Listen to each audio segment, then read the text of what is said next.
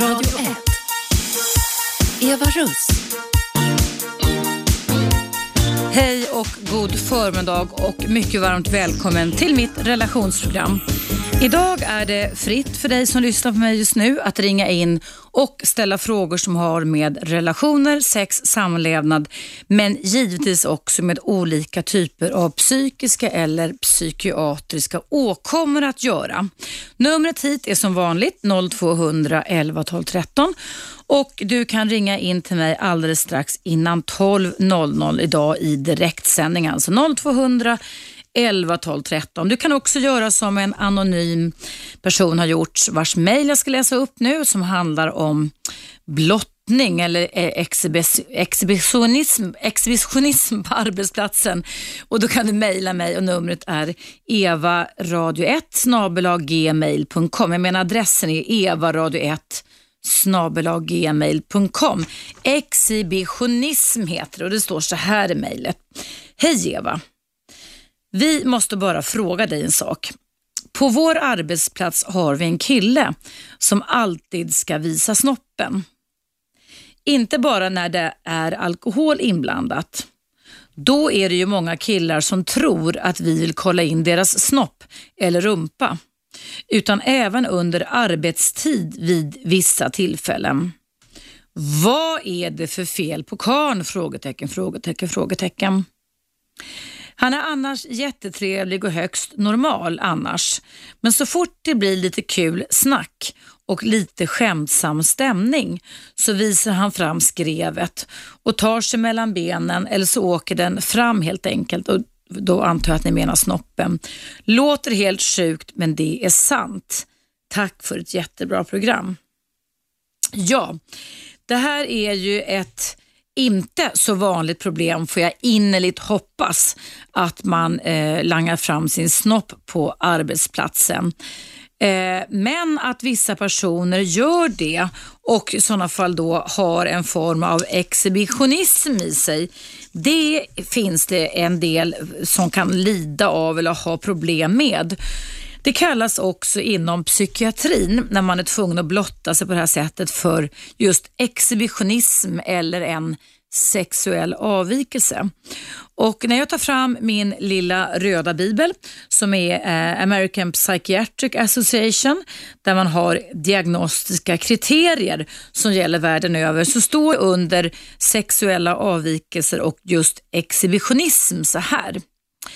Det här är alltså symptomen då. Under minst en sex månaders period återkommande och intensivt sexuellt upphetsande fantasier, komma, sexuella impulser eller beteenden som handlar om att visa upp de egna genitalierna för någon oförberedd främmande person. Och Sen står det vidare så här under exhibitionism. Personen har agerat på de sexuella impulserna eller så leder de sexuella impulserna eller fantasierna till påtagligt lidande eller mellanmänskliga svårigheter. Eh, det här är ju eh, också ett inslag som ingår i om vi pratar om blottare. Och blottares högtidsperiod brukar ju faktiskt vara på våren och sommaren när man kan vara ute i fria luften och visa fram sina genitalier. Eh, när det här händer då som på en arbetsplats så är det ju säkerligen så när den här killen blottar sig så att eh, eh, att man är jättetrevlig och högst normal annars har inte att göra med sexuella avvikelser. Utan faktum är att väldigt många psykiatriska och sexuella tillstånd kan leva sitt eget liv inom en person. Man kan vara högst normal på ytan men i vissa situationer så är det som hin håle griper in och man triggas igång och kan inte motstå impulsen att eh, visa upp, som i det här fallet snoppen då. Jag tycker faktiskt att det här faktiskt blir ett arbetsmiljöproblem när någon måste visa skrevet och ta sig mellan benen eller ta fram snoppen. Det är ju ett beteende som eh, små treåringar kan göra, tre fyraåriga pojkar kan göra för att de är väldigt stolta över sin snopp och att de förstår att de är killar, de börjar förstå sitt kön och de förstår lite inte hur de kan använda den både för att hålla i när de ska kissa och också när de kan ska känna lite njutning, alltså onanera som småbarn kan göra högst ogenerat också. Men det här beteendet på arbetsplatsen är ju ganska generande. Och Frågan är då, tänker jag, vad ni på arbetsplatsen som har en man som blottar sig, hur reagerar ni egentligen? Alltså hur ser era beteenden ut? Är det så att ni liksom skrattar åt det? Är det så att ni eh, klappar om honom och säger för fan vad rolig du är och sådär. Då kan det ju tänka sig att det kan bli en form av förstärkning. Jag pratar ju utifrån kognitiv beteendeterapi, vetenskap och beprövad träning och handling. Och Där är det ju så att man pratar om att om vi förstärker olika typer av beteenden så blir de kvar. Men om vi jobbar med att inte bry oss om dem, alltså utsläcka dem, så brukar de ibland, ha, för det mesta i alla fall, försvinna. Så frågan är då om när den här mannen hivar fram sin snopp på jobbet, eh, om ni skrattar åt det här, om ni tycker att det är roligt åt det här. Eh, det finns olika sätt att angripa det här på. Det är ju då att ta ett snack med honom eh, och när han inte gör det här och säga att nu får du sluta med det här, det här är inget roligt. Och sen prata med kollegorna på jobbet om att från och med nu så ska vi jobba med det som kallas för utsläckning. Och Det innebär alltså att vi bryr oss inte, vi går därifrån. Han får ingen uppmärksamhet när han gör det här, utan det är ingen som tittar. Det är ingen som är intresserad av att se hur hans snopp ser ut. Eh, vad det gäller den här mannen då som visar snoppen på jobbet så är det klart att det är en intrapsykisk knepighet som gör det. Annars skulle ju alla människor visa snoppen på jobbet. Det är klart att det har med någon form av eh, inre eh, föreställningsförmåga och antagande att eh, man måste använda sig av snoppen för att kunna vara sedd och bekräftad. Eh, när barn växer upp enligt psykoanalytisk teori, psykodynamisk teori, så finns det ett begrepp som Freud myntade för många, många år sedan, nämligen om penisavund.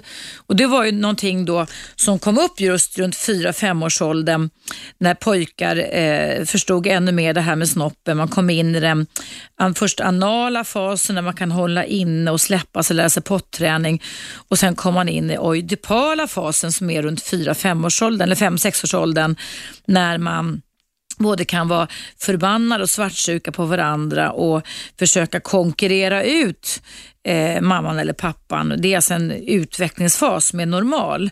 Men enligt den psykoanalytiska och psykodynamiska teorin så är det också så att om ett barn av olika anledningar fastnar i en speciell utvecklingsfas så sitter de beteendena kvar när man är vuxen.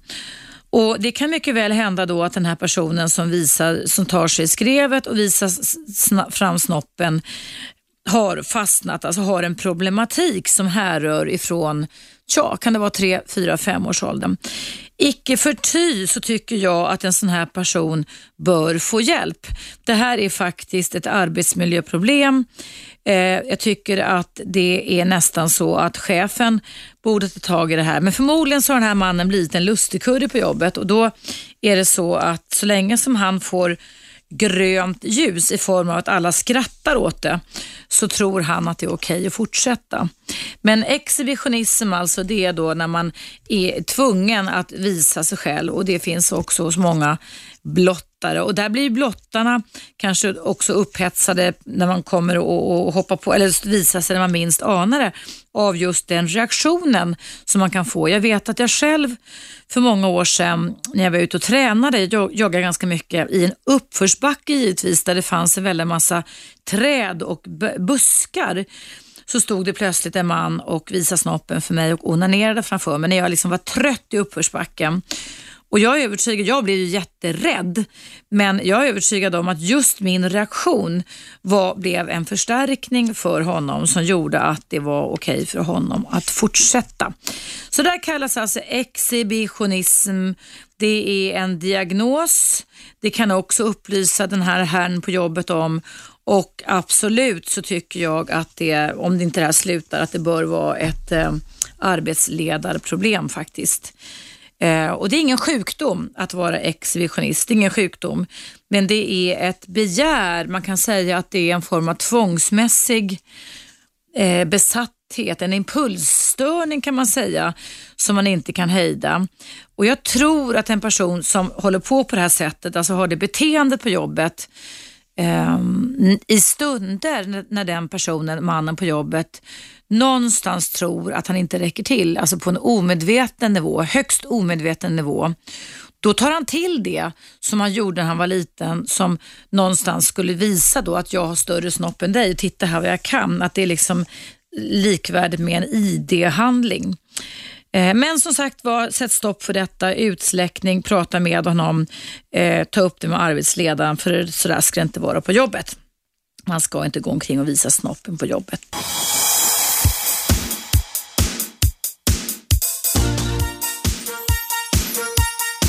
Radio 1. Eva Russ. Varmt välkommen tillbaka. Idag lyssnar du på mig, Eva Russ. Jag är expert på relationer, sex och samlevnad och även psyk vissa, psyk eller ganska många psykiatriska sjukdomstillstånd. Om du vill ställa frågor eh, som har med det att göra ända fram till klockan 12 idag i direktsändning så är du varmt välkommen att ringa in till mig och numret är 0211 12 13. Det går också bra att mejla som Sandra vars mejl jag ska läsa upp just nu och mejladressen är evaradio1 gmail.com. Sandra skriver så här, hej Eva. Eh, jag lyssnar på ditt program på Radio 1 så ofta jag kan. Tack för ett väldigt bra program och tack för din ärlighet. Jag är 28 år och har en märklig kroppsuppfattning. Enligt andra är den citat fel. Jag har svårt att hålla med dem om att min uppfattning är fel, men jag förstår att jag lä lägger alldeles för mycket tid på att hata min kropp. Det har varit så här länge, sedan tonåren, men det blir bara värre och värre.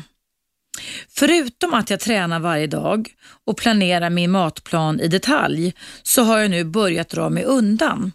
Jag är annars en väldigt social person med mycket skinn på näsan. Men nu vill jag inte gå hemifrån om jag inte måste, för jag känner mig äcklig och ful. Det blir många tårar och besvikelser. Sen fortsätter Sandra i sitt lyssnarmail till mig. Jag vet inte hur andra har det, men jag orkar inte må så här med den ständiga ångesten och nu när jag börjar förlora vänner, då känner jag att det är dags att ta tag i problemet. Jag vänder mig till dig i hopp om att du kan ge mig ett namn till någon person som arbetar med KBT. Jag har gått till en vanlig psykolog men det gav mig inte det jag var ute efter. Jag behöver hjälp att bryta mina negativa tankar. Jag behöver verktyg i vardagen. Eh, du, du, du, du. Tack på förhand. Sandra står det. Ja Sandra och kanske du lyssnare som känner igen dig i den här problematiken. Ehm, det är ju oftast runt tonårsperioden som det kan, som man säger, debutera en form av eh, misstolkningar av kroppen. Inte minst hos unga flickor. När formerna börjar komma, när köns, könsmognaden börjar komma, så är det naturligt så att eh, vi kvinnor får större byst och lite mjukare höfter. Allt enligt eh, normala utvecklingskurvor. Det kan vara många olika incidenter, andras påverkan eller egen inverkan och påverkan som kan leda till att man där debuterar med att sätta någon slags etikett på sig själv att man är fel, att jag ser konstig ut. Och Det är inte ett dugg ovanligt att man i tonårstiden grundlägger, eh, många tjejer gör det i alla fall, grundlägger en märklig kroppsuppfattning som ständigt går ut på att jämföra sig själv med andra. Och så länge som man lever i villförelsen och i den destruktiva föreställningen om att det är något fel på en själv så gör jaget så att det försöker kompensera. Och Det är precis det som Sandra beskriver här i sitt mejl. Så länge som hon tror, hon har alltså ett grundantagande kallas det KBT, kan också kallas för ett schema som heter att jag är defekt, jag är, det är något fel på mig, jag är defekt. Så länge som hon tror att det är sant så måste hon anpassa sitt liv med olika typer av så kallade kompensatoriska strategier för att skydda det här antagandet och se till att ingen ska kunna komma på och säga ha ha ha Sandra, du är verkligen defekt och ful. Och Då går man in oftast på en omedvetet plan med kompensatoriska strategier. Och I Sandras fall, för det är Sandra som har mejlat mig idag, så handlar det om att man tar i som bara den, att man överkompenserar.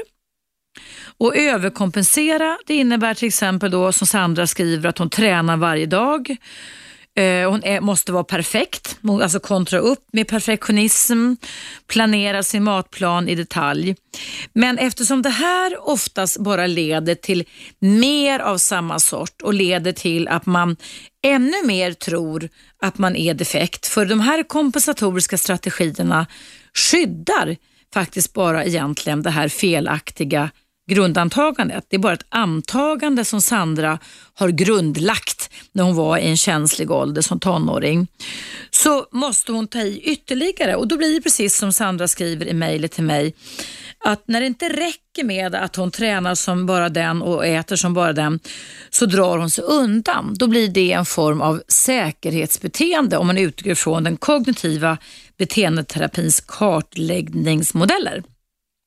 Och Det innebär då alltså att hon stannar inne, hon går inte ut. Och när hon väl sitter inne och håller sig inne så kan hon ju ännu mer fokusera på och grotta ner sig i sina dysfunktionella grundantaganden som säger att hon är defekt. Och då, så länge som hon tänker att hon är defekt så är det ju så att tankar smittar känslor och vice versa.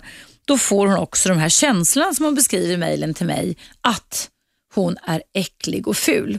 Och då blir det precis som Sandra skriver att det blir många tårar och besvikelser. Nåväl, jag tycker att det är jättebra att Sandra hör av sig till mig och jag vet också att du kan få stor hjälp med detta om du går till en KBT-psykolog. Och Då ska jag berätta lite grunder för dig som jobbar hur man ska hitta någon som är bra. För det första så kan man alltså googla på eh, legitimerade kognit, eh, legitimerad kognitiv psykoterapi eller legitimerad kognitiv psykoterapeut i Stockholm. Det finns olika föreningar, det finns en som heter Sokraten och det finns också eh, andra föreningar om du kollar, men det ska vara en person som du ska gå till som har en legitimation, alltså lyder under Socialstyrelsens granskning. Jag eh, är själv dubbellegitimerad, både psykolog och eh, kognitiv psykoterapeut och vet och har mött otroligt många män och kvinnor som har gått till personer som påstår sig kunna KBT. Och resultatet har blivit bullshit. Väldigt många gånger har det inte blivit ett bra resultat därför att det är skillnad i utbildningsnivå, det är skillnad i kompetens. Och när man har den här typen av dysmoforb, dysmoforbisk störning som Sandra har, alltså en defekt kroppsuppfattning, så behöver man ha någon som är välutbildad och som verkligen kan jobba med detta. För det här kan också leda till att tangera andra sidodiagnoser som Sandra är inne på, nämligen det här med eh, att man tränar för mycket ortorexi och att man nästan har lite anorexi eller bulimi. Att man alltså har en tvångsmässig inställning och en väldigt rigid inställning till att maten är det som ska kontrollera mig. Man har alltså så massa antaganden om att om jag bara gör så här så blir det bra. Och Det är det Sandra har, att om jag bara tränar extremt mycket, om jag bara håller ordning på matkontrollen så blir det bättre. Men det hon har hamnat i nu det är alltså att ju mer hon tar i desto värre blir det.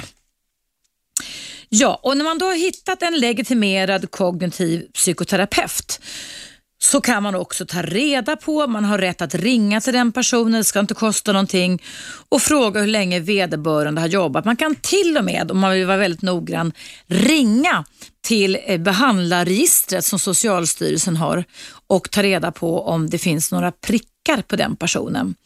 Eh, då ska man, tycker jag, akta sig för att gå till den personen. De flesta är prickfria ska jag säga. Det är väldigt sällan någon får en prick, men det kan vara bra att känna till det i alla fall.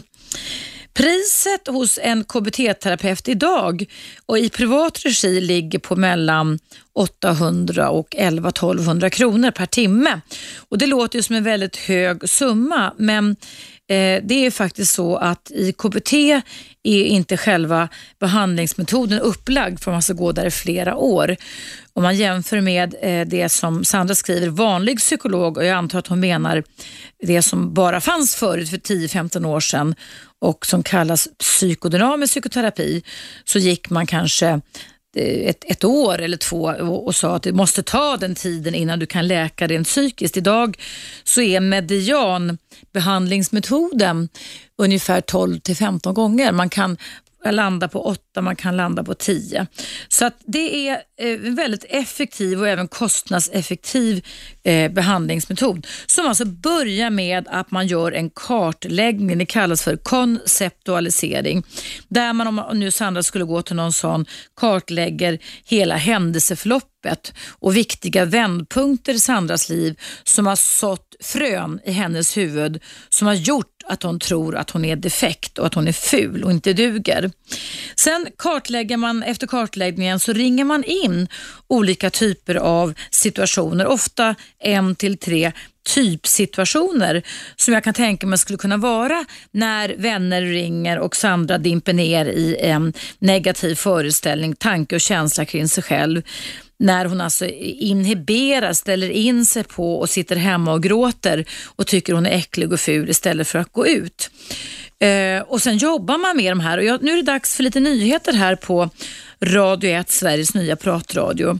Så att jag ska fortsätta om du som lyssnar nu är intresserad. Jag hoppas verkligen att Sandra som mejlade mig den 28 maj lyssnar på mig också. För jag är inte riktigt klar med mitt behandlingsupplägg vad det gäller KBT kring ett antagande om att man är defekt. Jag behöver några minuter till. Så att om du har lust att stanna kvar, gör det för nu kommer nämligen nyheterna. Och om du har lust att ringa in till mig när det är fritt idag, alltså friåkning till mig, Eva Russ, så är numret som vanligt 0200 11 12 13 och vi hörs efter nyheterna som kommer här.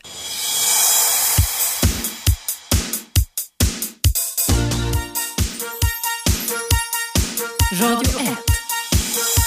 Eva Russ.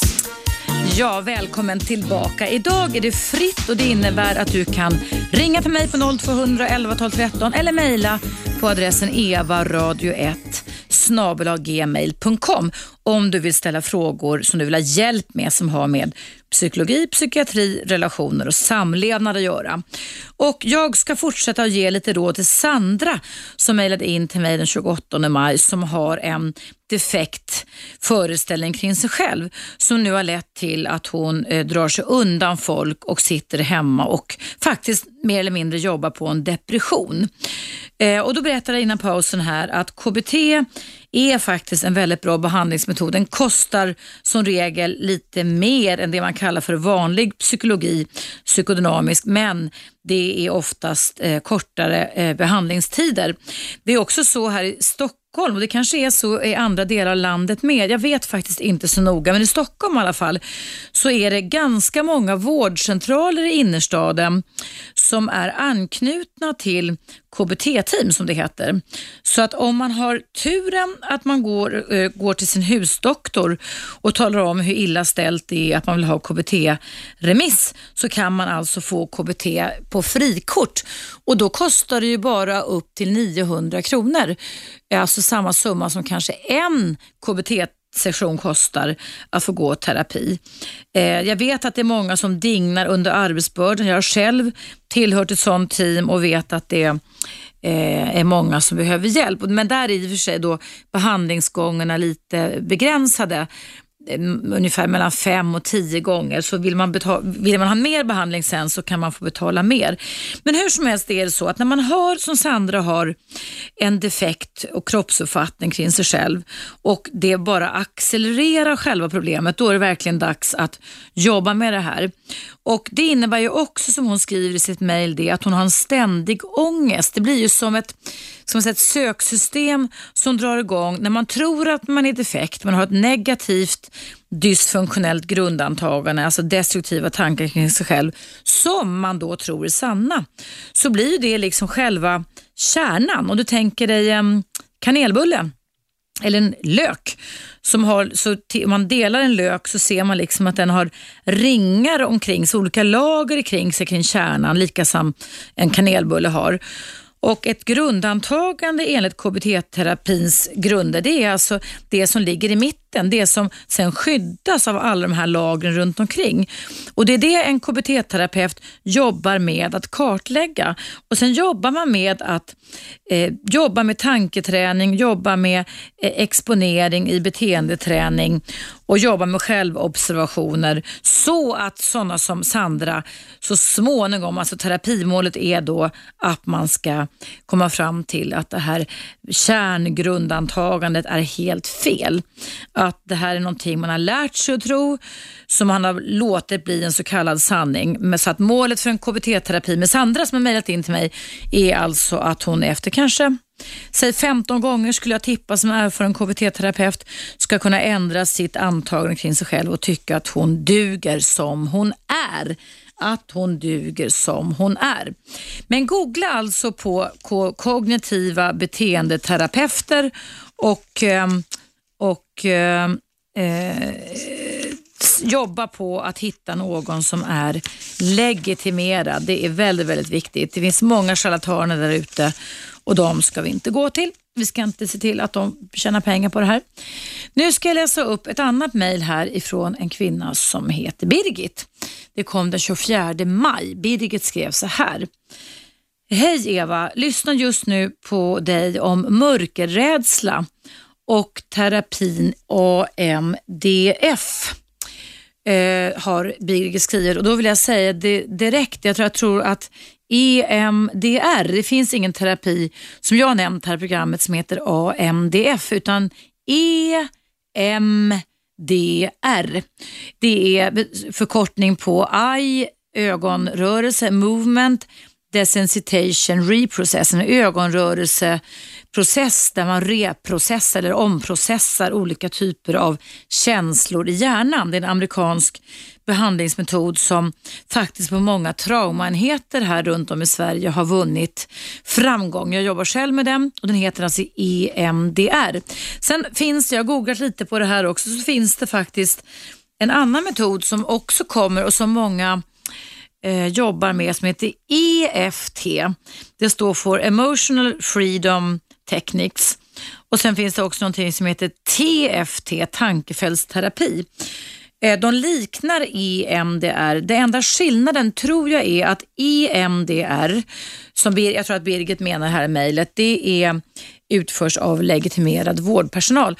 Och Det är många gånger väldigt bra att ha någon person som har en yrkeslegitimation eftersom man då eh, blir bevakad, man blir synad, man blir granskad och man kan bli prickad och fälld om man är oseriös i sin behandling. Det vittnar också om att man har hög eh, kunskap kring det här. Nåväl, nu fortsätter med Birgits mejl. Eh, hon lyssnar då på en mörkerrädsla. Och då kan jag säga till dig som lyssnar att det var förra veckan som det var en kvinna som var 69 år gammal som ringde in och som hade en förskräcklig mörkerrädsla som debuterade när hon var bara sex år gammal. Så den har alltså suttit i 63 hela år. Och den här mörkerrädslan hos den här kvinnan som ringde in, som jag tror att Birgit som har mejlat mig menar, den debuterade när den här kvinnan som var sex år blev inlåst av sina äldre syskon i en mörk källare och ehm, eh, där blev gödd med en massa skräckhistorier. Och Det har lett till en generaliserad mörkerrädsla. Och det var då jag nämnde i alla fall i mitt program EMDR. Nu ska jag i alla fall fortsätta berätta Birgits mejl. Det står så här säger Birgit. Jag har sedan åtta år drygt ett problem med känsla av skakningar eller att strömmen är på inne i bålen. Blir värre när jag är trött. Det som utlöst detta är att jag gick hårt in i väggen 3 oktober 2003. Skulle denna terapi hjälpa mig tror du? Mm. Birgit, eh, jag tycker att det kan vara värt ett försök. Eh, utbrändhet som du säger hårt in i väggen, det är alltså nio år sedan då och det är åtta år sedan du har haft känsla av skakningar eller att strömmen är på in i båden. Alltså en aktivering, en upptraktning, eh, en slags eh, stress uppvärmning, anspänningsökning låter det som, skulle kunna, om det nu är då så att det finns något slags episodiskt datum där du säger 3 oktober 2003, då är det förmodligen någon händelse, någonting som utlöste den här starka känslomässiga reaktionen och fysiologiska reaktionen. Så jag tycker Birgit att det är någonting du skulle kunna googla. Så googla på eh, svenska EMDR, Eva, alltså E som är Eva, M som är Martin, D som är David, R som är Rigmor, alltså EMDR och se om du kan eh, få hjälp med att eh, eh, pröva en gång i alla fall. Det är faktiskt så att det kan ge effekt redan efter en gång.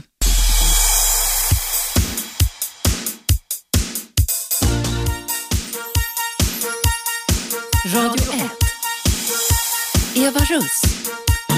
Välkommen tillbaka. Idag är det fritt, eller så kallad friåkning här i mitt relationsprogram.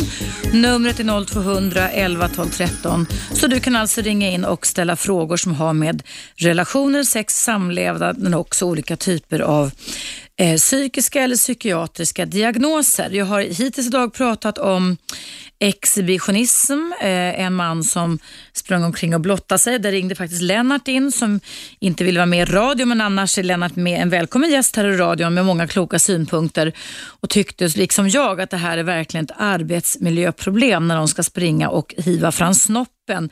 Det är inte så himla vanligt gudskelov. Jag har fått ett liknande mejl här ifrån min producent Eh, en man som blottar sig med. Jag ska alldeles strax läsa upp det. Men nu tänkte jag prata om självkänsla. Jag tycker inte att jag duger. Det känns som jag inte är värd något. Mm. Hur många gånger uttalar du de tankarna kring dig själv eller har du hört andra säga så? Ja, det är ju inte bara vi vanliga människor som kan gå omkring ett helt liv och odla en dysfunktionell självkänsla. Eh, häromdagen i Aftonbladet så stod det en bilaga om stjärnornas mörka hemligheter. Bakom vita leenden och glammiga fasader döljer sig en massa problem. Och Då ska jag läsa upp om du vet vem Halle Berry är. Hon är en Oscarsbelönad, väldigt, väldigt vacker skådespelerska som, så, som säger att det känns som hon inte är värd något. Fortfarande, fast hon är 45 år och Oscarsbelönad. Och så står det så här att Halle Berry växte upp med en våldsam pappa som misshandlade hennes mamma och Halle Berry kämpar ännu i vuxen ålder med att hantera sina minnen från barndomen. Citat. Jag har tillbringat mitt vuxna liv med att försöka hantera min låga självkänsla. Det känns som att jag inte är värd något, sa skådespelerskan härom året i en intervju med tv-kanalen CNN.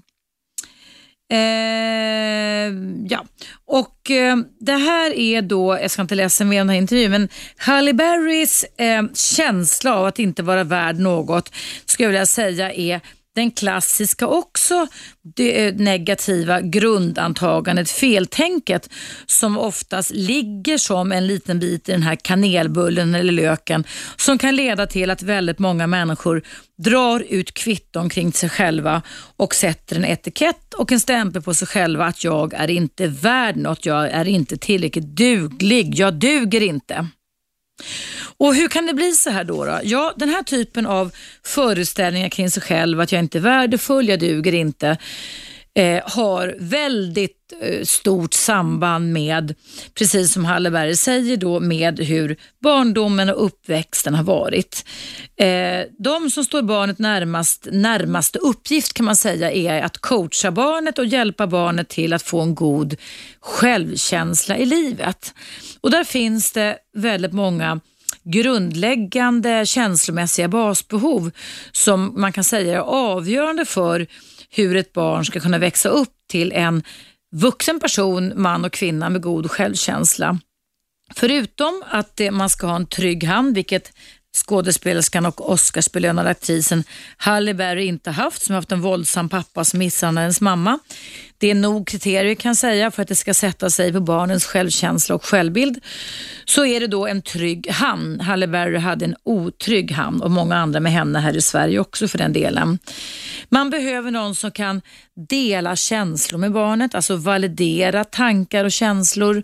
Man behöver en förutsägbarhet. Växer man upp i en misshandlande eh, familj så har man ingen förutsägbarhet. Det kan också gälla eh, alkoholisthem. Då är, går barnet oftast och är beredd på fara hela tiden för de vet inte i vilket tillstånd mamma eller pappa eller de tillsammans kommer vara i när jag kommer hem efter skolan eller varit ute och lekt med mina kompisar. Eh, det kan alltså vara trygg hamn, förutsägbarhet, validering av tankar och känslor, empati och sympati och att man alltså får bekräftelse på sig själv du är bra. Det är livsviktigt för ett litet barn att de får den här typen av bekräftelser. Om, om det nu är så att föräldrarna har mer problem med sig själva och därmed inte har tid med att kunna ta hand om sitt barn och kunna bekräfta det här barnet så kan det för vissa barn leda till att de alltså drar en slutledning. De drar ut ett slags kvitt kvitto kring sig själva som barn. Dels på en omedveten nivå, när inte orden eller språket finns, men som sen kan liksom finnas kvar och leva kvar som en slags sanning. Och Den sanningen kan alltså handla om att jag duger inte, jag är inte tillräckligt bra. Fast man under åren sen, precis som i Hallebergs fall, kan vara hur snygg och vacker som helst, hur framgångsrik som helst, så måste hon kämpa med att påminna sig själv om det eftersom sådana här dysfunktionella antaganden som att jag duger inte, jag är inte tillräckligt bra, lever och har en tendens till att leva sitt eget liv inombords. Och hur kommer det sig nu då att sådana här dysfunktionella antaganden kan leva sitt eget liv och vara helt ointagliga för alla framgångar man gör? Jo, därför att eh, eh, oftast då, eller alltid så är det så att självkänsla, det hör du själv, känsla, det läggs ner i, ska man kunna säga, en slags lada inom oss i vårt tidiga känslomässiga system som installerades först som heter limbiska systemet, kallas också reptilhjärnan, det känner du säkert igen. Och där lagras allting som vi har gått igenom och framförallt eh, minnen, olika typer av minnen som har med också känslominnen att göra. Om vi har växt upp, precis som i Hallebergs fall, och har haft en barndom som har varit frekvent och repetitiv där det har varit kan man säga, vanvård och misshandel i familjen så blir barnet van vid att träna på att vara rädd och, och dra en väldig massa slutsatser kring sig själv kring det här. Och Det kan ju också vara så då att föräldrarna och mamman då inte hade ork och kraft att bekräfta sitt barn ordentligt. Då lagras alla de här känslomässiga minnena inne i hjärnan som är som du tänker en gammal lada som man har hö som heter hippocampus. Och de där bär man med sig livet ut och de ligger kvar där. Och när man sen kommer som vuxen i olika typer av situationer som i en millisekund på något sätt för den personen rent subjektivt kan påminna om någonting man känner igen från barndomen som kanske var ordlös kunskap så kan det leda till att den här känslominnet triggas igång. Det sker nästan som en reflexiv, som en autonom, alltså från autonoma nervsystem så går det väldigt, väldigt fort. Så kan det dra igång en slags farosystem inom oss som gör att om vi inte har jobbat terapeutiskt med oss själva, om vi inte har jobbat med förnuftet så kan alltså de gamla känslomässiga minnena vinna över förnuftet. Och Det innebär då att väldigt många, som i Hallebergs fall, många människor som är framgångsrika, kan på ett plan vara jätteframgångsrika, men på det känslomässiga planet, alltså när de är, de är framgångsrika till sånt de kan plugga till, studera till. Men inombords så kan de gå omkring och känna sig som små tilltufsade barn där de tror ibland i vissa situationer, inte alltid, att de inte duger, att de inte är tillräckligt bra. Det här går givetvis också att komma till rätta med i form av terapi. Jag skulle rekommendera, om nu det skulle vara så fantastiskt, vilket det givetvis inte är, nu skojar jag lite att Halle Berry lyssnar, men om man går omkring och känner att man inte är värd något så är det väldigt, väldigt viktigt att faktiskt ta och ehm, eh, eh, söka hjälp. För längre ner i den här artikeln från Aftonbladet om Halle Berry så står det så här att den 45-åriga Oscarsbelönade aktrisen har en treårig dotter med exmaken Gabriel Aubrey. Och han har nyligen anklagats för att ha knuffat parets dåvarande barnflicka in i en vägg medan hon höll i hans lilla barn, den lilla flickan. Och Där kan man ju också fundera lite över att Halle Berry, som är en, verkar ju då vara en framgångsrik och klok kvinna eh, som väljer en kar som också har de här misshandelsfunktionerna i sig. Det är inte ett dugg ovanligt. Tyvärr, tyvärr så är det väldigt vanligt att man alltså dras till sånt som man känner igen. Vi dras på omedvetna plan till sånt som vi känner igen. Det är ohyggligt tråkigt faktiskt. Så Halle Berry och alla andra här i Sverige som känner och går omkring dagligen och tror att ni inte duger och gör det till en sanning, alltså känslomässigt resonerande kallas det om det är så att du går omkring och säger jag känner det och jag känner så, då kan det faktiskt vara så att du har matat in och lagrat i hjärnans hippocampus en massa föreställningar som alltså är föreställningar. Och det är föreställningar, det är inte liktydigt med sanningar. Och om du sen söker en sån som mig, KBT-terapeut, så kan jag nästan garantera om du hittar en person som är legitimerad av Socialstyrelsen att du kommer att bli hjälpt. Du kan göra upp med de här gamla dumma sanningarna och efter en ganska relativt kort tid i alla fall i KBT-terapi kunna se att det är alla de här sanningarna och kvittorna som du dragit ut kring dig själv verkligen inte stämmer. Men så länge som vi säger att de är där, jag känner så här, så lever de ju sitt eget liv.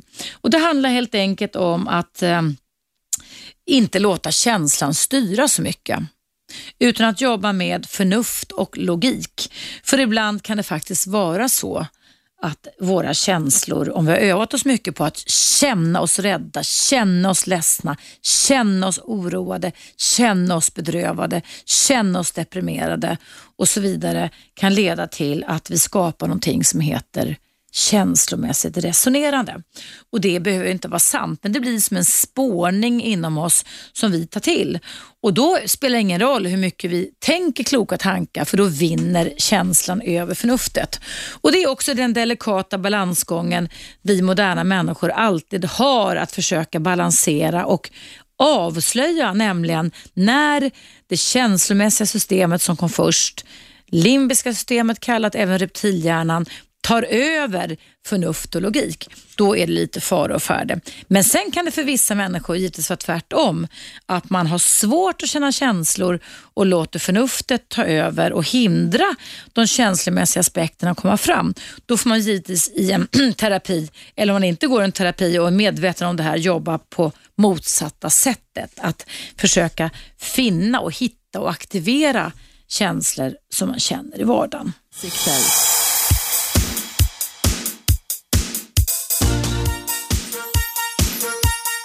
Radio 1. Eva Russ. Ja, varmt välkommen tillbaka till mitt relationsprogram. Idag är det fritt och det innebär att du kan ringa in precis som Cecilia har gjort som jag alldeles strax ska koppla in. Numret hit är 0200 11 12 13. Jag lovade innan pausen här att jag skulle kommentera Katarinas mejl som har mejlat mig alldeles nyss. Men om Katarina har lust att stanna kvar lite och lyssna så vill jag hänga på Cecilia här. Hallå Cecilia. Hallå. Hallå. Hallå. Oj. Hall nu ska vi se vad händer här. Hallå. Hallå. Nu är det klart. Bra, vad fint. Jag förstår inte. Det händer, det händer något. Det är något. Det var väl katten. Vad är det som... Ja, det är massor med knappar kanske. Vänta, ska vi se. Kan du ringa en gång till Cecilia? Nu blev det något knappfel här inne. 0200 11 12 13. Jag ber så mycket om ursäkt. Det var någonting som hände här. Det är, ja, det är jätte, jättetråkigt. Um, 0200 11 12 13 Cecilia ring en gång till. För Cecilia och jag skulle nämligen prata om självkänsla. För Cecilia eh, hakade på dina kommentarer här kring att det är väldigt många människor där ute som går omkring och känner att de inte är värda något. Och eh, man tror att man inte duger, man känner att man inte duger. Nu ska vi se om det är Cecilia som kommer där. Hallå? Ja, det är Cecilia. Ja men vad bra, tack. Ja, Jag ber så mycket om ursäkt, jag vet inte vad som hände. Men det var skönt att du kom tillbaka. Du Cecilia, berätta vad ville du få för råd av mig då?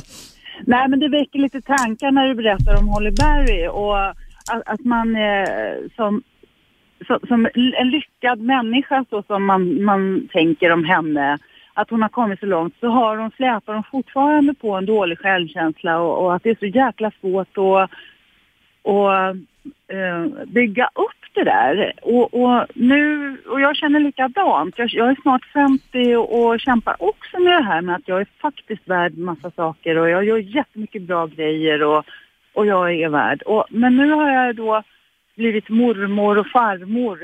Eh, eller farmor har jag blivit men ska bli mormor snart. Och jag känner att jag vill ha en dialog med mina barn om hur de kan göra konkret, säga, stötta sina barn så att man redan tidigt då kan hjälpa dem att få en bättre självkänsla. Mm. Vad tror du själv, hur många barn har du Cecilia? Jag har tre barn. Tre vuxna barn då eller? Ja. Ja. Hur har du gjort hittills då, alltså när du, när du har uppfostrat dina barn? Eh, jag gjorde ju massor med fel. Jag var ung när jag fick mina barn och, och eh, omogen och så. Men jag tycker att på många sätt har vi kompenserat när de blev eh, äldre. Vi har haft bra dialog hela vägen. Men vad, vilka fel tä- tänker du, vilka fel föreställer du dig att du gjorde som uppfostrande mamma när de var små? Att jag inte var närvarande alltid och, och Vad menar du med det, inte närvarande? att jag satt i andra tankar när jag var med dem, svarade disträ och... Eh,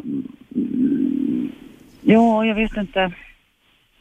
Kanske inte bekräftade dem på rätt sätt alla gånger. Hur, hur bekräftar du dem då? då? Eh, jag vet inte. Jag, Sa du att de var duktiga, så att de var bra? ja, mer för vad de gjorde och presterade. Mm, Och det är väl det, kanske det som är mm, i själva mm. grejen. Mm. Att man behöver, behöver bekräfta ungarna mer som de är. Ja. Har du haft någon dialog med dina vuxna barn om det här idag? Ja, vi pratar ofta om det. Vad säger de själva?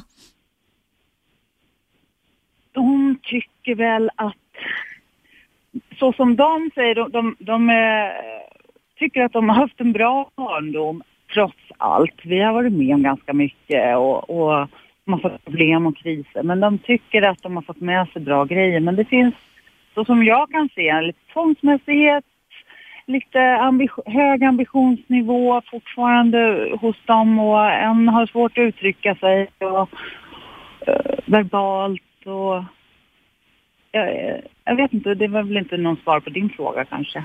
Nej, nej, nej. Alltså, vi kan ju formas olika. Det är liksom evolutionens glädje kan jag säga, att, att, inga barn blir lik den andra på något sätt. Så man kan ju ha olika personlighetstyper och så ska det vara. Vi ska inte vara exakt likadana. Men jag tänker, vad tänker du nu eh, kring, du, hur gamla var ditt barnbarn? Du var farmor sa du, hur gammal är ditt barnbarn? Ja, det är ju bara några månader. Ja, alltså. grattis. Det, visst är det kul? Tack, ja jättespännande. Mm. Jag är ju själv mormor till en liten treåring. Det är bland det roligaste jag har varit med om faktiskt. Ja, Och då, tyck, och då tyckte man det var kul med barn själv också, men det är nästan roligare med barnbarn tycker jag. Ja, det, det är mer avslappnat. Mm. Nej, nu är den lilla plutten, det är en pojke eller flicka förresten? Det är en pojke Mm. och han heter Edvin. Edvin, det var fint namn också. Ja, alltså, alltså, det är ju så att jag tänkte, om vi, honom, du har ju själv insikt i det där Cecilia, att inte bara berömma för prestationer utan också tala om. Men jag tycker ju alltså att föräldrars uppgift är ju att coacha barn, inte curla barn. va?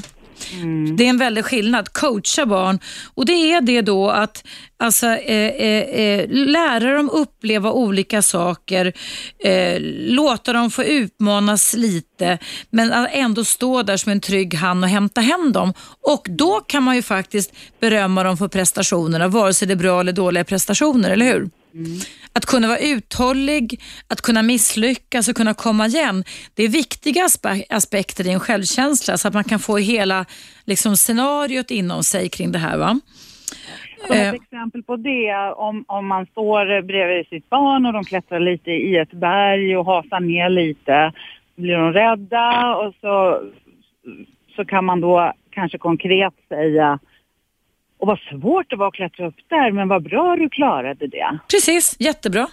Ungefär. Jättebra, precis. Alltså, jätte, jätte, jättebra. Mm. Nonchalerar man rädslan och att de faktiskt Ja. gjorde rätt Ja. bra och prova igen och Ja. det kanske går bättre nästa Ja. gång. Sen kan man ju också, Cecilia, bekräfta rädsla också, därmed inte Ja. stigmatisera barn med rädsla. Jag läste, jag måste bara berätta det, jag kom på det nu, jag läste för många, många år sedan om en amerikansk ja, motsvarighet till mig, de, jag är inte guru, men alltså som var mycket i media kring det, här, kring det här med psykologi. Han är död för många, många år sedan. Och där står det att han hette Milton Eriksson. Och där stod det att han lärde sina barn när de var små, att när du som barn gör, att när du trillar och slår dig så gör det inte ont. Mm. Och Det innebär att när barnen började skolan så kunde de inte förstå att andra barn grät när de skrapade knäna för de hade lärt sig att det inte gjorde ont när man trillade. Ja, det låter som lite överkurs. Det låter lite överkurs, jag skulle tycka att det var lite tokigt. Alltså. Men- jag tänker det att, att vara där, att coacha, att eh, eh, inte värdera barnet annat än alltså att du är duktig, du är bra, jag är stolt över dig. Va? Men man ska inte objektifiera barnet heller, för det kan barn må väldigt dåligt av och det kan också leda till en dålig självkänsla. Eller utnyttja barnet så att det känner att det är till för föräldrarnas skull, inte för sin egen skull. Men om man återgår till bergexemplet Mm. då. Jag såg att du blev rädd, men du klarade det bra. Mycket bra, Är det, är det, jättebra. jag, jag fiskar efter konkreta saker Ja. att säga. Ja, du beskriver, du, Ja. och allt det här. Det, det är jättesvårt för, för gemene man att förstå vad det innebär egentligen. Mm. Men jag tycker det exemplet är jättebra Cecilia. Eh, jag såg att du, det var svårt för dig, jag såg att du blev lite rädd där men du övervann det och du gick vidare. Det var jättebra. Så, det är då törs, du kommer bli lite bättre kring det här. Det var jättebra hanterat av dig, så kan man göra. Ja. Men alltså, vi, det, det, förutse- det ska ju inte utesluta att man, att man tröstar barn också givetvis. Men självkänsla det är ju liksom det som ger oss grönt ljus i vardagen och som du säger gör att vi säger jag duger, jag är bra. Ja. Jag har också hört någonstans som jag har i bakhuvudet att, att eh, om ett barn gungar till exempel och är jätteglad så kan man bekräfta vad glad du ser ut när du gungar sådär fint. Mm. Eh, Jag vet inte om, om det har någonting med självkänslan att göra. Absolut, jo absolut. Men så, alltså, kä- självkänslan har liksom, det är väldigt, väldigt, väldigt många aspekter på självkänslan. Om man tar det här med Halle Berry som gjorde att du reagerade och ringde in Cecilia, så är det ju det att, att där har ju hon haft brist. Alltså en svårt misshandlande pappa som misshandlade hennes mamma. Mamman kan jag föreställa mig hade nästan ingen kraft att rent fysiskt och psykiskt ta hand om sitt barn. Det blir ett utelämnat barn, det blir ett sårbart barn som sitter och funderar, vem är jag? Vad har jag för värde? Mm. Och när hon kanske sökte upp sin pappa, nu fantiserar jag, Halle Berry, så blev hon avvisad. Mm. Där har du några bäckar små som kan leda till att man får en dålig självkänsla. Mm. Att få känna att man inte duger, att, att man alltså får en negativ förstärkning. Att när barnet har behov av olika saker så skrattar föräldrarna eller vänder ryggen mot barnet. Det är exempel på hur man kan implementera dålig självkänsla i ett barn. Ja, just det, just det. Att man avvisar dem på olika Ja, sätt. ja. Det där kan ju gå blixtsnabbt. Ja, det kan det göra. På det ibland. Sen kan det ju hända ibland, men nu pratar vi om repetitiva inslag, alltså någonting som sker väldigt ofta, alltid och jämt kan man säga. Ja, just, just, just det. Mm.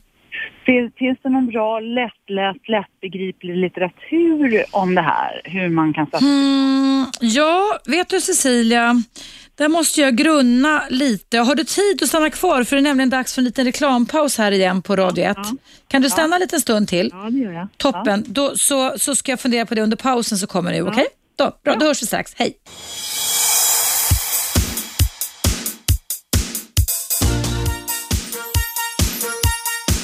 Radio 1. Eva Russ. Ja, varmt välkommen tillbaka. Idag i mitt relationsprogram är det fritt, så kallad friåkning.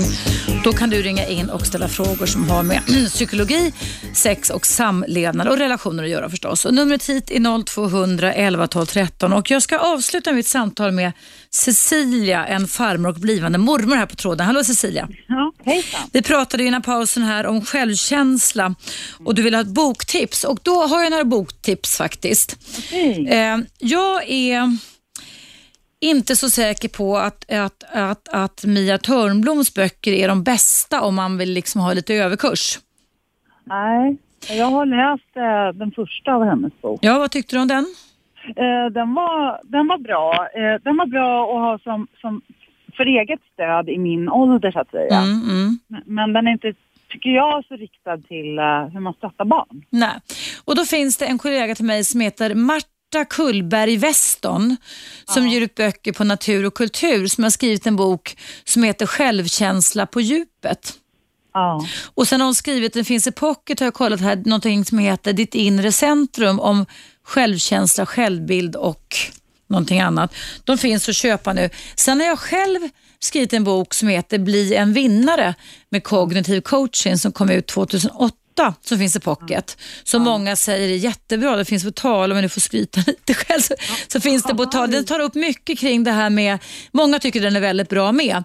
Så att, Men jag tycker Marta, Marta Kullberg Weston det är en seriös psykoterapeut så att säga. Jag ty- tycker den kan vara bra. Det, kan vara, det är ingen sån här sträckläsningsbok utan det är någonting man läser och tar in och funderar och reflekterar. Någonting du till exempel kan ta och prata med dina vuxna barn kring också. Ja, precis. Jag vill ha en öppen dialog med dem för jag känner Mm. att det här måste motas mot Olle grind. Och, Mm. Man måste bryta såna här destruktiva grejer så att inte de också får Ja. insikt i 50-årsåldern. Ja, men de borde, man borde kunna, jag tycker man missar mycket tid i livet om man hela tiden har det här som en broms. Ja, det gör man. Det gör man. Så det är väl kanonbra. Men som sagt, sen kan du ju googla på internet också på självkänsla och, och, och läsa lite. Eh, jag tänker när ditt barn, dina barnbarn blir tonåringar så kan jag tycka att den här, och jag vet inte om det är näst senaste som Mia Törnblom gett ut, Du äger är ganska bra. Ja. Nästan bättre än den första tycker jag. Men, men, men, men eh, i och med att du har den här dialogen igång med, i, mellan dig själv och dig själv så att säga och mellan dig själv och dina vuxna barn och nu har ett litet barnbarn så tycker jag att du har kommit en bra bit på väg. För medvetenhet är ju liksom steg nummer ett, eller insikt rättare sagt. Vi kan ju inte åtgärda något om vi inte vet att det är ett, min, ett, ett, ett problem så att säga. Nej men exakt. Mm. Mm. Ja. Ja, tack snälla för Ja, tack. Tack, tycker du att du har fått lite hjälp på traven Cecilia? Ja, det tycker jag. Jättefint. Tack för att du ringde in och ha en jättebra dag. Ja, detsamma. Hej. Hej, hej, hej. Ja, kära lyssnare, eh, du lyssnar på mig, Eva Russ, och det är mitt relationsprogram. Nu ska jag äntligen kommentera Katarinas mejl hit och jag ser att det ringer på displayen och då får jag be er som ringer att ni får i sådana fall stanna kvar och vänta lite för nu har Katarina väntat så pass länge. Det står så här och det är ett mejl som kom idag. Hej och tack för ditt fantastiska program. Det betyder mycket för mig just nu. Lång historia kort. Skilt mig efter 22 år och tre barn tillsammans från min alkoholiserade man. Det jag levt som medberoende som gjort mig väldigt sjuk på många sätt. Men nu handlar min fråga om ett av mina barn, det mellersta barnet, en son som är 18 år och som har valt att stanna hos sin pappa och inte bo hos henne. Och så skriver då Katarina, han verkar tro att han måste välja sida, även om jag var väldigt tydlig med att jag vill att vi alla och speciellt de tre barnen förhoppningsvis ska få en bra relation med sin pappa. Och Sen skriver hon vidare då att hon ser att sonen inte mår så bra eftersom pappan är deprimerad, men han är nykter och eh, eh, det är kämpigt där hemma eftersom pappan har, ja, jobbar med att få fram nya känslor som kommer i och med nykterheten och skilsmässan. Och eh, Det Katarina är orolig för det är att den 18-åriga sonen verkar ha tagit för stort ansvar för sin- för sin pappa och och eh, att det gått lite för snabbt att han bara är 18 år gammal. Men att det också är lite eftersatt där hemma. Det inte har lagats mat på två månader, läsk, pizzakartonger, McDonalds-påsar och sånt där. Ja, det kan jag väl säga direkt. Det var det hemma hos mig med innan mina barn flyttade hemifrån. Eh, och sonen mår inte bra. Och vad Katarina säger då det, det är att hon faktiskt några gånger har åkt hem till sitt ex och tagit hand om sonens tvätt och tvättat och skurat, inte exmannens för det är han vuxen och att göra själv. Och sen pratar hon med sonen och han verkar inte vilja vara så villig att prata tillbaka eh, och då säger Katarina att då pratar jag på, då får du helt enkelt lyssna. Och eh, då undrar Katarina om jag har några tips på hur hon ska förklara och bemöta pojken i det här. Ehm, och då känner jag så här och så slutar det med kram. Då kan jag säga kram till dig, Kattis eller Katarina. Du är säkert, har säkert helt rätt i det här som mamma att eh, i samband med er skilsmässa, ni var gifta 22 år, så såg den här mellanpojken, eh, mellanbarn kan ibland vara lite extra sårbara och inkännande om man tittar på all litteratur som finns kring ordningen i syskonskaran. Och Det kan ju faktiskt vara så som du säger att 18-åringen har valt att han vill känna ett ansvar för sin pappa. Och I och med att pappan mår psykiskt dåligt nu när han har slutat dricka så kan det mycket väl vara så att 18-åringen inte törs lämna pappan utan att han är oroad. Eh, jag tycker att eh, du ska bekräfta 18-åringen och säga att du tycker att det är bra att han gör det här. Men också precis som du skriver Kattis eller Katarina, säga att du är oroad för att det är för stort ansvar. Men jag tycker du ska göra en sak som du inte verkar ha gjort. Det är nämligen att prata om känslor. Jag tycker du ska prata om känslor med din 18-åriga son. Dels vad du känner, men också tänker som mamma, men också vad han känner för någonting. Och Det är inte destruktivt alls, det är egentligen väldigt moget. Det tycker jag du kan säga till honom. Är man 18 år är man myndig och tyvärr, tyvärr så tror jag att det är många som har 18-åringar hemma där man vadar i läsk och pizzakartonger och McDonalds-påsar. Oavsett om man har en förälder som är deprimerad eller inte så ligger det tyvärr i att de har lite skit omkring sig. Det går också över med tiden. Det handlar om att bli torr bakom ögonen, öronen och mogen. Eh, det kan ju faktiskt vara så att sonen kan hjälpa pappan ganska mycket där.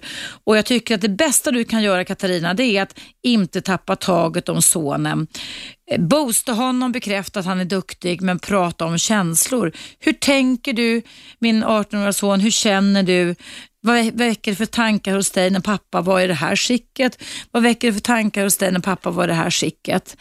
Och fortsätt att locka över honom. Men säg också att det är okej. Okay. Alltså bekräfta honom att det är schysst av honom att, att i alla fall han av två andra syskon, tre totalt i en syskonskara, tog det beslutet. Det tycker jag är hedervärt, det är hedersamt. Och det kanske är så Katarina att din oro inte riktigt stämmer överens med eh, att du behöver vara rejält orolig i verkligheten. Det kanske inte är så. Eh, men som sagt, tappa inte bandet till någon, prata med honom. Och om det ändå är så att du har levt med deras pappa, de har samma pappa alla tre barnen i 22 år, så har det ju varit tillräckligt dysfunktionellt ändå i och med att pappan har varit alkoholiserad. Nu har han slutat att dricka och det är ju kanske också så att 18-åringen ville vara där för att med egna ögon se. Han har ju växt upp med det här, pappan har varit alkoholiserad. Det kan ju vara en inhämtning för 18-åringens egen del, att han med egna ögon och ska, kropp och själ ska se att nu har äntligen pappa slutat dricka. Så det är alltså en form av kontrollfunktion både för 18-åringens egen skull, fast han kanske inte kan uttrycka det just nu, men också för pappans skull. Plus att det också givetvis är en relation till pappan. Man kan ju också tänka sig scenariot om pappan nu som är djupt deprimerad, en exman, är helt solokvist. Är det ett bra tillstånd för honom? Han har förlorat dig som var hans medberoende fru i 22 år. Han har förlorat de tre barnen som har valt, om det skulle varit så, att bara bo hos dig. Det är faktiskt en faktor, skulle kunna vara en faktor för självmord. Att allting bara försvinner runt omkring. Så det kanske är så att den 18-åriga sonen agera på olika sätt, både medvetna och omedvetna sätt, men att han också kan fungera som en livlina till pappan. Och faktum är ju då att eh, det är ju faktiskt inte så att din exman ska må dåligt hela tiden. Det måste ju bli någon förändring av det här på något sätt. Där kan ju du ändå lägga dig i och ta reda på, får han terapi? Går han på AA? Går han på Minnesota-modellen? Alltså, var går han någonstans och får hjälp? Och får inte din, din exman det så kan ju du som hans exfru och mamma till era tre barn faktiskt hjälpa honom till det. Det tycker jag man kan göra så att han inte bara är hemma och deprimerad. För en depression kan ju faktiskt uppstå när man blir av med någonting och inte vet vad man ska ersätta det med en annan. Att vara alkoholiserad i väldigt många år, det är ju att bli av med sin bästa vän. Och Det är ju då viktigt att man kan alltså hitta sätt där man kan fylla tillvaron med andra saker. Så att eh, låt du 18-åringen vara där, men tappa inte kontakten med honom, beröm honom, prata om känslor. Eh, även dina egna känslor som mamma tycker jag. Och låt även de andra barnen som är äldre och yngre än 18-åringen boosta pappa pappan. Bekräfta, skapa alltså situationer där ni kan bekräfta att det går framåt för pappan.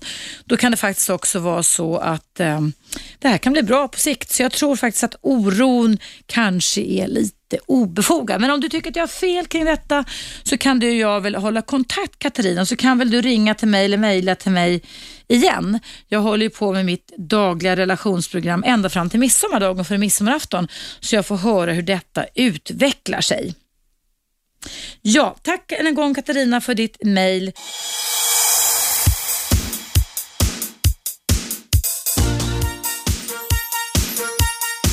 Radio 1.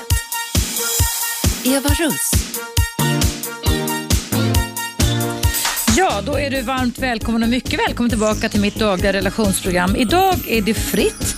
Det innebär att du kan göra som Tibor har gjort som jag alldeles strax ska prata med. Ringa in på numret 0200 11 12 13 och ställa frågor eller diskutera eller debattera sånt som har med relationer, sex och samlevnad att göra. Och nu ska vi höra vad Tibor vill prata med mig om. Hallå Tibor! Hej! Väl, ja, välkommen hej. till mitt program. Underbart, roligt. Eh, Jag brukar lyssna. Jag försökte få komma fram flera gånger men nu har jag lyckats. Ja. Jag, har, jag, jag tänkte säga så här, det finns massor med elände i världen men jag tänkte fråga en väldigt viktig sak som förmodligen väldigt många drabbas av. Mm. Eh, Hur kommer det att eh, eh, det uppstår sympati eller antipati bland människor som inte känner varandra. Bara är du på en dansgolv eller du på en kongress och vissa människor wow och andra människor wow. Så det här antipati och sympati, hur, hur utvecklas den? Är det, har man det i sig eller, eller kan man lära sig? Eller, det här, det här, det här har, har äggat mig i många, många år. Och jag är ganska sympatisk, tycker de andra. Och, men samtidigt, är, det här är en fantastisk grej för att vissa människor bara paff på en gång. Ungefär som kungen sa, klick, klick. Jag säger klick, klick, ja. ja, ja. Du, det var en, en väldigt intressant fråga och det kräver ju också att man behöver tänka till lite. Um, alltså, eh, vi, vi har ju olika typer av tentakler ute. Va? Alltså, vi har kroppsspråk, vi har sätt att vi fungerar på. Men menar du att det handlar om tid när man möter människor som man inte ens har pratat med? eller? Exakt, Mm. att du, tittar på, du tittar på en och sen wow, hon är sympatisk. Titta på en annan och det är antipatiskt. Mm. Ja. Jag har faktiskt en, en, en, en, en, en case. som- Ber, berätta det då i sådana fall så vi får höra. Jo, nämligen så här. Det finns, det finns en, en, en journalistkollega. Jag är nämligen eh, fotojournalist och reser världen runt och har det förgyllad tillvaro för många. Men Underbart. hon, Mm. hon skriver i DN. Hon är antipatisk. Hon, hennes bild i DN är så antipatisk så inte klokt. Hon skriver antipatiskt, hon skriver inte positiva grejer alls. Jag ska inte nämna namn för att hon är inte är med. Så att jag... Och sen har jag råkat träffa henne på en flygplats när vi åkte till, till, till Tromsö och åkte Hurtigruten häromdagen. Och hon är lika antipatisk i den real life. Och jag fattar inte hur den här människan kan överleva och, och, och vara i en, i en community. Det vill säga att eh, hon utstrålar antipati med ett stor A. Eh, och, och jag förstår inte för att det finns andra som, som är lite sådär lagom annars. mm, mm. Men hur kommer det sig att jag ser en människa, wow, hon är antipatisk, hon, Mm. hon, vi, vi, våra, våra blickar möts kanske på en tunnelbana. Jag, jag brukar flörta för att jag, jag har Ungerns påbrå så att jag inte är drabbad av det här lagom-tänkandet. Men Mm. Nej, nej. Vad, vad, hur, hur kommer det här, eh, det här, det, det har äggat mig i många, många Mm. år. Det, Alltså vad jag tänker på utifrån det Tibor som du beskriver, det är då att, att den här personen du pratar om har då i hela sitt sätt varit ganska väl, väl kongruent, alltså gjort samma beteende både i skrift och sen riktiga real life beteenden, eller hur? först såg jag bilden. Ja, du såg bilden och sen såg du människan. Ja, och sen såg jag bilden och sen eh, läser jag på grund av att jag Ja.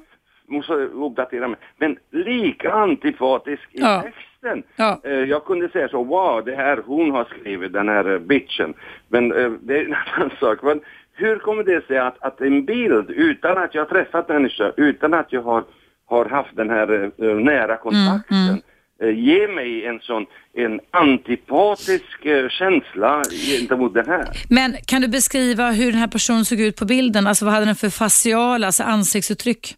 Eh, I radio, hur ska jag skriva Nej, nej men jag bara tänker att, att alltså ansiktet har ju nästan 2000 muskler, alltså, Ja, så det, det kan ju vara så att den är... Arrogant, arrogant, jag kan bara säga Ja. arrogant. Ja, för det, det kan man ju se. Det finns ju mycket emotionsforskning kring det, Tibor. Att bilder, alltså så, till och med små bebisar kan avgöra om någon är sympatisk eller antipatisk som du säger. Så det är ju kroppsspråk och de beteenden som kommer utifrån det plus eh, den känslomässiga hanteringen som är väl det som är de signaler vi kan gå på som blir liksom en helhet på något sätt.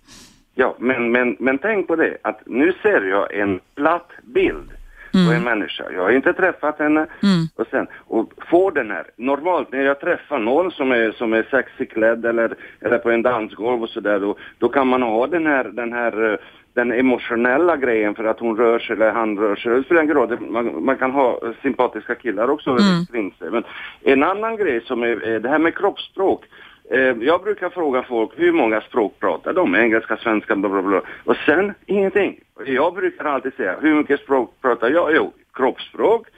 Pratar engelska, svenska, ungerska, rumänska, hebreiska, you name it. Eh, Så kroppsspråk är första språket. Alla pratar kroppsspråk. Ja. Ingen, ingen, ingen försöker eh, göra det här som, ett, som en levnadsgrej. Att ja, självklart, vi är kroppsliga. Men i det här fallet, en bild som jag, som jag Mm, är antipatisk mot. Hur kommer det sig? Men då måste den personen Tibor ha sänt ut, alltså det finns ju en, eh, ett antal böcker som är ganska aktuella idag inom min vetenskap, eller neuro- bland annat en som heter Ekman, han är inte svensk men har väl säkert någon utvandrarpåbrå, eh, jag kommer inte ihåg vad han heter förnamn, men i alla fall, som har gjort en bok där man tittar på alla som man säger, basaffekter, basemotioner vi har, alltså typ nio stycken, och där man då har bilder på varje affekt, alltså som du säger en vanlig bild, ett foto. Och där man kan se variationerna, man kan se förakt, man kan se avsmak, man kan se s- sadism, man kan se hånleende. Och det är små, små subtila ansiktssignaler med läppen, med blicken, med spända käkar och sådana saker. Det är inte något sånt som du har gått igång på tror du? Ja, det, det, det, det måste vara, men jag, jag har aldrig diskuterat det i en grupp. Nej. Om jag, min min egen, egen perception kring den här eh, kan vara annorlunda i samma Mm. grupp. Man kunde kunna göra en sån test. Jag har aldrig gjort det här. Det är jätteintressant. Det skulle vi kunna göra. Jag kan ska ta och skriva upp det här Tibor. Kan vi försöka göra vid något tillfälle? Jo, Jag, jag, jag har pluggat på psykologen här Ja. eh, på 80-talet, men på den tiden var det inte så inne att vara att, att, att man, en man ska ha sådana tankar. Men i alla fall, det var då. Mm. Eh, vad, som är, vad som är inne nu är att eh, vi möts, eh, man skickar ut bilder och vissa ser eh, ut på Facebook till exempel, massor med bilder, Mm. överallt bilder. Och, och sen vissa människor, wow, kul, who is the lady in black? Jag, jag, jag bara fick en bild igår och det var en dam där på en bild med den som jag facebookade med. Och den, hon var wow! Och då sa jag så här, "Hur- vem är hon? Det var bara en bild, du förstår, en blick. Mm, mm. Och du direkt kände eh, sympati om man säger så? Ja, eh, det, hur kommer det sig att jag, för det här och för en annan människa, människa kan känna för samma person förakt direkt. wow, det äh. Men, eh, Men det har ganska mycket också med faktiskt, alltså det här med, som jag tjatar om i mitt program Tibor, med anknytningsmodeller. Det innebär också att vi leds mot och vi kan identifiera personer som ligger i linje med, om man säger det, an- anknytningsmönster, det är så som vi funkar på. Så att, att det kan vara många, många subtila saker. Men kroppsspråket är ju helt klart och alla de här faciala, alltså ansiktsuttrycken, viktiga signaler. Också vad vi riktar blicken, hur vi ser, hur vi ler, hur vi använder leendet, visar tänderna och allt det där. Ja men det, det, det, det är normalt. Eh, Jag har jobbat som marknadsekonom många gånger och när man gör en avslut då ser man motparten eller pokerface eller name it. ser man motparten hur de tänker eller de vibrationerna och då, då kan man säga, komma med, med för att ja, det här, det här är en relation men en relation eller en, en, en in, in, insikt eller inte insikt, den där med en, en direkt, eh, en direkt eh, eh, från en bild. Det vill säga, Nu pratar vi om en bild, en, en vanlig bild och då får man tyckande, förakt, likgiltighet. Jag, jag kan se. Men det här, eh, det skulle vara intressant att se att man gör det i en grupp, att man, Mm, mm, mm. Ad, ad hoc människor och sen säger wow, titta här. Vad känner ni för de här? Eller hur tolkar ni de här? Ja. Ja, ja. Men Jag ska kolla upp det där. Ja, jag ska kolla upp det där för jag, har, jag är ju väl lite ringrostig eftersom det var länge sedan jag pluggade men jag ska kolla upp det där för det var en väldigt intressant aspekt så kan vi väl höras om det sen Tib- Tibo på något sätt, eller hur? Ja, exakt, och sen det här med kroppsspråket. Uh, Mm. Pusha för att alla ska, för att bebisarna, eh, jag har inga barn men jag umgås väldigt eh, lätt med barn Mm. Ja. för, att, för att jag är en liten rolig gubbe. Men eh, kroppsspråket är superviktigt för människor. Eh, låt, låt oss säga att kroppsspråket är viktigast och sen efteråt alla andra språk som du har lärt dig. Det håller jag med om, verkligen. Toppen. Ta- tack snälla Tibo för att du ringde. Ha en jättebra dag. Vi får anledning att höras av framöver. Och underbart program, hoppas att, eh, att alltså, jo, hälsa Robban. Att Robert Aschberg och jag finns i Guinness rekordbok 2006. Så vi Gör ni? tagit en Kring, stor- kring vad då? Ja, flest nakna i direktsändning. Nej. vilket vilket år var det sa du? Eh, 2005 var, gick programmet Flest- på Diskutabelt. Och Ja, det måste, 2006 flest nakna direkt. Ja, det måste jag ta direktsändning. Ja, men det, det finns. Eh, svenska utgåvan, Guinness rekordbok, Ace of Base på framsidan och vi Ja. är på näst sista sidan. Nej men gud, ja, det var jätteroligt att höra. Det, det är också kroppsspråk, eller hur? Sänder också budskap. Tack snälla Tibor. Tusen tack. tack. Hej, hej, Hej då, hej, hej, hej.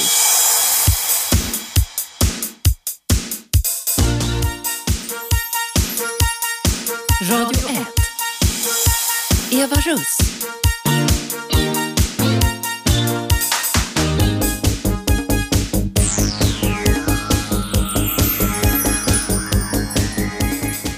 Ja, kära lyssnare. Varmt välkomna till mig. Jag var lite upptagen här med ett samtal från Jari som jag inte hinner prata med just nu, men han hälsade det då att kroppsspråket, apropå Tibo som ringde in här, ska jag hälsa då är lättast att misstolka.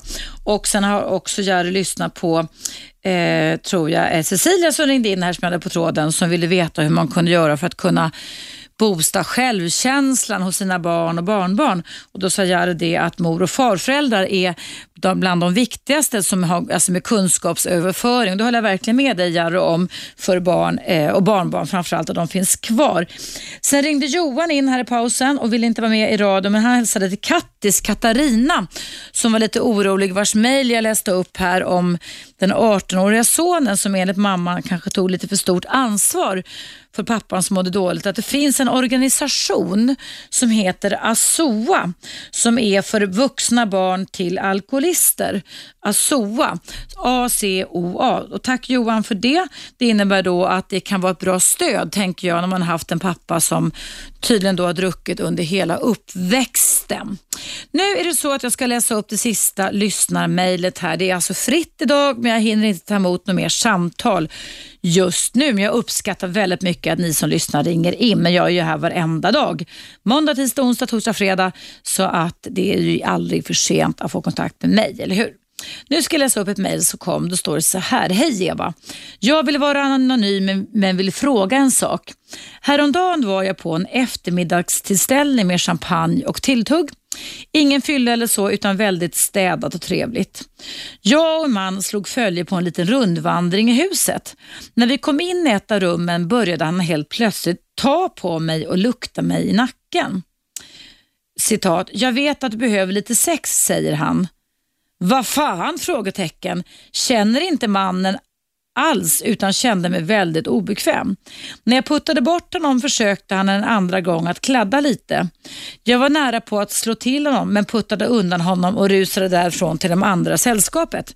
Vad var detta Eva? Hur kunde han tro från ingenstans att jag skulle vilja hångla med honom just där och då? Vi är båda i 45 plus åldern så vi är un inga ungdomar direkt. Helt sjukt beteende tycker jag. Vad tycker du? Hälsningar anonym och upprörd. Håller verkligen med dig anonym och upprörd. Eh, ett sånt här beteende som kommer som en blixt från en klar himmel eh, handlar ju väldigt mycket om, det kallas, kallas också för ofredande. Och Det är också ett beteende som eh, när det eh, har med den personen att göra, det har inte med situationen att göra utan att göra med att den här, som du upplever att den här mannen någonstans har ett behov och utifrån sin egen högst subjektiva personliga värld så gör den här personen en väldigt subjektiv och väldigt snabb tolkning om vad den personen har berättat berättigande till. Jag tycker att det handlar om, med stora bokstäver, ordet berättigande. Att man anser sig berättigad att kunna hoppa på en annan person och vilja putta ner dem i sängen. Ehm, jag tycker det var synd att du inte slog till honom, alltså gav en örfil till honom. Men det var bra att du puttade undan honom. Ehm, det finns en del personer som beroende på hur man blivit formad som person, går omkring och har en föreställning om att de är berättigade till nästan vad som helst. Och De har då egna lagar, de anser sig lite för mer än andra människor och de känner inte skuld och skamkänslor heller utan de tror att det bara är att ta för sig. Eh, det är en helt annan situation givetvis om du anonym hade flört och ni hade haft en startsträcka där när ni stod med champagne och tilltugget. Men det var det ju inte så. Utan, utan plötsligt så skulle han hoppa på dig. Det är ju faktiskt också så att du kan göra en polisanmälan vad det gäller ofredande för detta. Eh, det eh, är ett sjukt beteende, ett avvikande beteende och det är ett beteende som inte jag tycker är helt okej, okay, givetvis. Eh, ja, det var någonting som den personen kom i kontakt med kring sig själv och eh, just den här projektionen som du skriver i mejlet, att han säger så här till dig då, jag vet att du behöver lite sex. Eh, hur kan han veta det bara för att ni gick omkring? Jag skulle tro att han pratade om sig själv och projektioner utgår ifrån att man inte vill prata om sig själv utan man förlägger det på en annan person. Så när han sa så här, jag vet att du behöver lite sex, så pratar alltså den här killen om att det är han som behöver sex, inte du som behöver sex. Och sen anser han sig berättigad till att få göra vad han vill. Nej, usch usch. Det är bra att du puttar bort den. Eh, om du vill göra kan du göra en polisanmälan men det går givetvis också bra att undvika den här personen och så vidare. Men sen finns det också en risk med sådana här människor att de kanske gör så ofta och att det är människor som inte bryr sig om att säga ifrån. Och det eh, slutar ju mitt program här idag. Jag inledde mitt program idag med att berätta om en man som på arbetsplatsen väldigt ofta blottar sig, tar sig i skrevet, lägger upp snoppen och alla skrattar och tycker att det är kul fast de flesta tycker att det är väldigt pinsamt och obehagligt. Det är ett arbetsmiljöproblem och där får man jobba med utsläckning. Så visst finns det väldigt många avvikande beteenden och sjukliga beteenden som kan stöta upp och även som Tibo som ringde in här, många beteenden som blir som en smitta kan man säga. Sympatisk smitta, anti, anti, antipatisk smitta och väldigt mycket som har våra kropps språk att göra. Så det här programmet idag har innehållit en väldigt stor variation och det tycker jag var väldigt roligt faktiskt av olika saker som har med psykologi, med relationer, sex och samlevnad och beteenden att göra. Vill du lyssna på det här programmet i repris så går det att göra det varje vardag klockan 22.00. Men du kan alltid lyssna på det på på Radio 1 Play och du kan också alltid lyssna på det via webben www radio1.se och sen kan du också ladda ner en gratis app och lyssna på mitt program jämt om du vill. Det var mitt program idag. Eh, om du som har lyssnat idag och inte kom fram har önskemål eller frågor som du fortfarande har kvar så vet du att du alltid kan tala in meddelanden på vår telefonsvarare här på Radio 1 som står på dygnet runt. Och då är numret dit, det är jätteenkelt, det är 0200 11 12 12. 0200 11 12 12. Och du kan också alltid dygnet runt mejla till mig och mejladressen är evaradio1 snabelagmail.com så ser du, och det kanske du har märkt också, att jag tar upp olika typer av ämnen som har med dagens ämne att göra eller andra ämnen att göra. Och Det var faktiskt allting som jag hade att prata om idag. Därmed sätter jag punkt för mitt program Eva Russ och hoppas att du får en bra dag och att vi hörs klockan 10.00 imorgon igen. Hej då! 101,9 Radio 1 Sveriges nya pratradio.